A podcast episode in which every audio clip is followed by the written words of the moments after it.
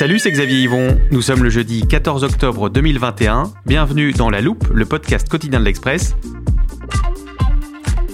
Allez, venez, on va écouter l'info de plus près. En préparant l'épisode d'aujourd'hui, je suis tombé sur cette publicité un peu kitsch de Gaz de France qui date de 1988.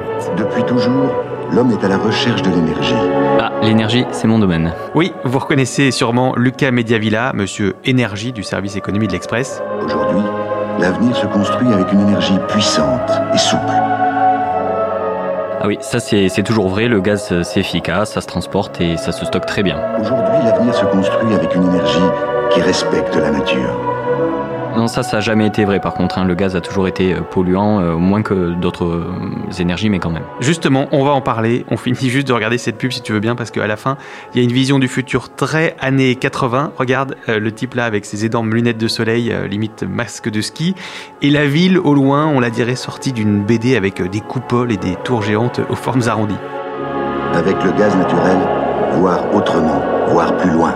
Oui, tellement loin qu'aujourd'hui il faut dépasser le gaz naturel, euh, car avec lui, bah, l'horizon finalement il est, il est limité. Oui, parce que ce gaz naturel vanté dans cette publicité des années 80, ce gaz que vous tournez pour faire euh, bouillir de l'eau euh, des pâtes, ce gaz qui réchauffe votre maison, oui, ça y est, il fait froid, faut rallumer les radiateurs, euh, ce gaz qui vous permet de prendre une douche bien chaude, en écoutant la loupe, par exemple, eh bien, ce gaz-là, il va disparaître de nos tuyaux et de nos vies. Dans moins de 30 ans, il aura été remplacé par du biogaz, du gaz renouvelable. Enfin ça c'est l'ambition euh, de la France à horizon 2050. Ouais. Voilà, parce que c'est évidemment bien plus compliqué que ça, et c'est passionnant au point qu'on a décidé d'y consacrer trois podcasts pour vous éclairer sur les enjeux du gaz de demain. Épisode 1, pourquoi il va falloir couper le gaz. Lucas, avec toi, on a déjà fait un épisode sur notre dépendance au pétrole, qu'on a comparé à une addiction. Alors si je reprends cette idée, euh, le gaz, c'est un peu comme une vapoteuse. On se dit que c'est moins grave que de fumer des cigarettes, ou en l'occurrence que d'avoir recours au charbon par exemple, mais c'est quand même nocif. Elles sont souvent utilisées pour arrêter de fumer, mais les cigarettes électroniques seraient également dangereuses pour la santé. C'est ce qu'affirme un rapport de l'Organisation mondiale de la santé. Je, je fais juste remarquer à nos auditeurs que j'ai toujours le droit aux addictions, mais j'ai aucun problème d'addiction. euh, Merci pour cette Non. précision. ouais.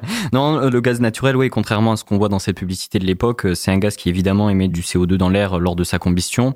Euh, ça en émet quasiment deux fois moins que le charbon et à peu près 25% moins que le fuel, que le pétrole, mais, mais ça reste quand même une, une énergie euh, de gaz à effet de serre. Dans le monde, on estime qu'il y a à peu près 20% même des émissions de gaz à effet de serre qui sont liées euh, au gaz naturel.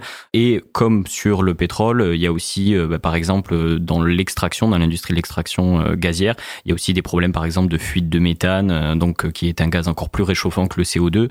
Et il y a aussi, comme pour le pétrole, des enjeux sur euh, voilà la biodiversité euh, quand tu construis des euh, gazoducs, quand tu euh, vas euh, aller sous terre euh, récupérer du gaz naturel, il y a des enjeux sur la biodiversité. Donc le gaz n'est pas inoffensif, mais ça reste toujours mieux que les autres énergies fossiles. C'est ce qu'on appelle une énergie de transition. Je n'aurais jamais réussi euh, l'arrêt du tabac sans la cigarette électronique. Ouais, parce que vous étiez très très accroché. On a tout essayé avec vous. L'hypnose, l'acupuncture, c'est un échec total. C'est la volonté de se passer du tabac qui a fait euh, exploser les ventes de cigarettes électroniques. Lucas, est-ce qu'il se passe la même chose pour le gaz? Oui, et si on regarde un peu ce qui se passe depuis quelques années, c'est même l'énergie qui est aujourd'hui la plus tendance hein, parmi les, les énergies fossiles. Euh, si on regardait par rapport aux années 90, son poids dans le mix énergétique mondial, c'est-à-dire toute l'énergie qu'on consomme dans le monde, elle est passée à peu près de 19% à euh, 25%. Et euh, d'ici même à 2035, alors qu'il y a certaines énergies comme le charbon ou le pétrole qui sont amenées à plafonner, voire à réduire dans, dans la part du mix, on estime que le gaz naturel va quand même continuer à avoir un poids de plus en plus important dans le mix énergétique euh, mondial. Mais pourquoi est-ce que le gaz naturel plaît autant? Bah, je t'en ai parlé un peu tout à l'heure. Hein. Il plaît car il est stockable, facilement transportable, et aussi parce qu'il y a euh, énormément d'usages depuis euh, l'industrie, en passant par euh, le chauffage pour faire euh, voilà aussi la cuisson de ces aliments. On utilise du gaz et aussi on l'utilise pour produire l'électricité. En France, par exemple, on l'utilise dans des centrales à gaz. On fait tourner donc la centrale avec du gaz naturel et ça produit de l'électricité qu'on va aller injecter sur le réseau.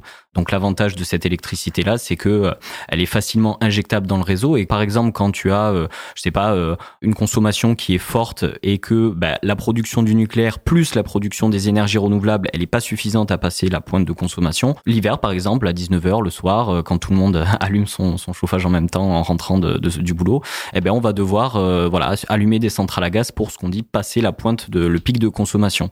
En France, il y a une douzaine à peu près de centrales à gaz qui servent exclusivement euh, à ça. Facilement euh, allumable ou éteignable, comme tu dis? Oui, oui, il y a une grande flexibilité. D'ailleurs, c'est pour ça qu'aujourd'hui, euh, elle est quand même utilisée dans pas mal de pays d'Europe euh, de plus en plus. Regardez en Allemagne, par exemple, on est en train progressivement de, de substituer le charbon par du gaz. Évidemment, le mieux, c'est de respirer l'air ambiant, mais il vaut mieux prendre une vapoteuse que de prendre la cigarette. Et euh, dans d'autres pays comme la Belgique par exemple, bah, ils vont euh, ouvrir dans les prochaines années des, des centrales à gaz parce qu'ils ferment leurs centrales nucléaires. Alors là, le bénéfice climatique, il est même négatif parce que les centrales nucléaires, elles émettent moins de CO2 que, que les centrales à gaz. Mais le gouvernement belge ne veut plus de centrales nucléaires, donc ils sont obligés de remplacer cette production, euh, ce qu'on dit pilotable, par des centrales à gaz. Les médecins restent convaincus qu'il vaut mieux vapoter que fumer du tabac. C'est en tout cas ce qu'ils recommandent à leurs patients. Ok, donc on a bien compris que c'est une solution de substitution très prisée. On peut même dire que là aussi le monde est accro. Est-ce que nous en France, Lucas, on en consomme beaucoup? Oui, d'ailleurs, ce qui est important de rappeler, c'est qu'il n'y a pas que l'électricité en France. Hein. Il y a beaucoup de monde qui utilise le, le, gaz. Et même si on compare en fait la consommation de gaz versus la consommation d'électricité, on est quasiment identique, c'est-à-dire qu'on a à peu près 445 TWh de consommation de gaz en France en 2020, on est à 460 pour l'électricité, donc mmh. c'est vraiment très proche. Euh, il y a 11 millions de, de foyers qui aujourd'hui utilisent encore du gaz dans, dans les logements, euh, il y a évidemment les industriels qui, qui l'utilisent aussi, donc le gaz oui est, est toujours aussi euh, très utilisé euh, en France. Petit à petit, le substitut a donc pris une place de plus en plus importante dans nos quotidiens, un peu comme la vapoteuse pour les anciens fumeurs, et cette dépendance dépasse nos frontières. Je vous raconte ça dans 30 petites secondes, après ce conseil de notre partenaire. Êtes-vous bien installé pour écouter la loupe? Vous pourriez le faire à bord du nouveau SUV 100% électrique de Skoda, l'Enyaq iV. L'Enyaq iV possède une autonomie parfaite pour les déplacements professionnels. Dans sa plus grande version de batterie, cela représente une autonomie allant jusqu'à 534 km en cycle WLTP. Et je vous parle même pas de sa charge puissante pouvant recharger 80% de batterie en moins de 40 minutes sur bande rapide. Bref, vous pourriez écouter plein de podcasts sans interruption. Pour plus d'infos, rendez-vous sur skoda.fr.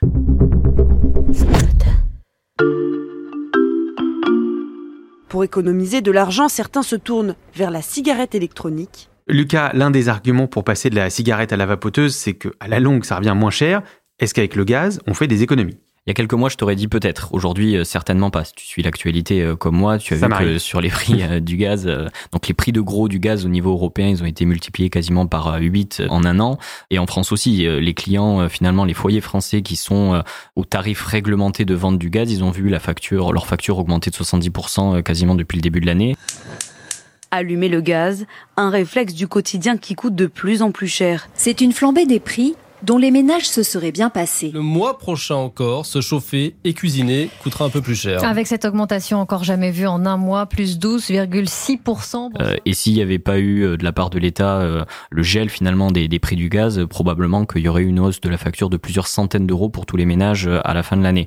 Euh, le deuxième problème, c'est qu'en France, du gaz, on n'en a pas. Donc, euh, on importe 99% de nos besoins euh, de consommation de gaz. Donc, il y a aussi un impact finalement sur les finances de l'État, euh, avec une balance commerciale euh, qui est grévée par euh, les prix du gaz aujourd'hui. Et donc d'où il vient ce gaz naturel qu'on utilise au quotidien? Alors la France, elle importe essentiellement son gaz de, de Norvège. Je crois que c'est un peu plus du tiers hein, des importations euh, françaises, mais aussi de la Russie et, et encore des Pays-Bas. Et d'ailleurs, c'est un peu pour ça aujourd'hui qu'il y a une tension sur les prix, c'est que euh, tout le monde veut du gaz dans le contexte de reprise économique. L'Asie veut du gaz, les États-Unis veulent du gaz, l'Europe évidemment veut du gaz et notamment euh, encore plus en hiver parce qu'on consomme plus de Mhm. gaz en hiver qu'en été à cause du, du chauffage. Et donc ça crée une tension sur la demande. Euh, donc tout le monde en veut, les prix augmentent et puis il y a certaines manœuvres aussi de pays comme la Russie, euh, voilà, qui est un des plus gros fournisseurs de, de l'UE, qui ouvre pas forcément le robinet aussi grand que euh, l'Union européenne le voudrait. Donc il n'y a pas assez de gaz qui arrive en Europe, donc les prix euh, continuent d'augmenter. L'Agence internationale de l'énergie estime que la Russie pourrait faire davantage pour accroître la disponibilité du gaz en Europe. Ils doivent s'assurer que le stockage adéquat peut être garanti pour la période à venir de forte demande. Si je résume, on a une source d'énergie quand même polluante, qui nous rend dépendants et qui coûte de plus en plus cher. Est-ce que c'est pour toutes ces raisons que la France veut se sevrer de gaz naturel? Ouais, tout à fait, c'est exactement ça. Et puis euh, d'ailleurs, euh, les objectifs voilà de neutralité carbone à horizon 2050 euh, que veut mettre en place l'Europe. Euh, T'as aussi les accords de Paris. En France, si on prend vraiment le, le cas de la France, c'est la programmation pluriannuelle de l'énergie qui fixe l'ambition et la feuille de route du pays en matière de décarbonation. Elle explique la dernière mouture que le gaz naturel est une énergie fossile et donc à ce titre, elle doit être complètement supprimée du mix énergétique à horizon 2050. Donc c'est très clair. Et quand on veut se sevrer, Lucas, l'une des techniques consiste d'abord à réduire peu à peu sa consommation. Est-ce que ça, c'est une solution pour le gaz? Oui, tout à fait. Bah, la programmation dont je viens de te parler, la PPE, le, le, chemin qu'elle fixe, c'est de baisser la consommation de gaz naturel de 445 TWh à 340 TWh d'ici 7 ans, donc d'ici 2028, et de le réduire quasiment à, zéro à horizon 2050. Et comment on arrive à ça? Une des solutions qu'on va utiliser, ça va être évidemment l'efficacité énergétique. On va rénover des logements, donc ça veut dire que on va isoler les bâtiments, on va consommer moins de gaz pour se chauffer ou même pour voilà l'industrie, parce qu'il va y avoir des process industriels qui vont être de plus en plus efficaces. Par exemple, une usine de production d'engrais azotés qui hier utilisait tant de gaz naturel pour produire ben, son engrais, demain elle va en utiliser moins grâce à l'innovation.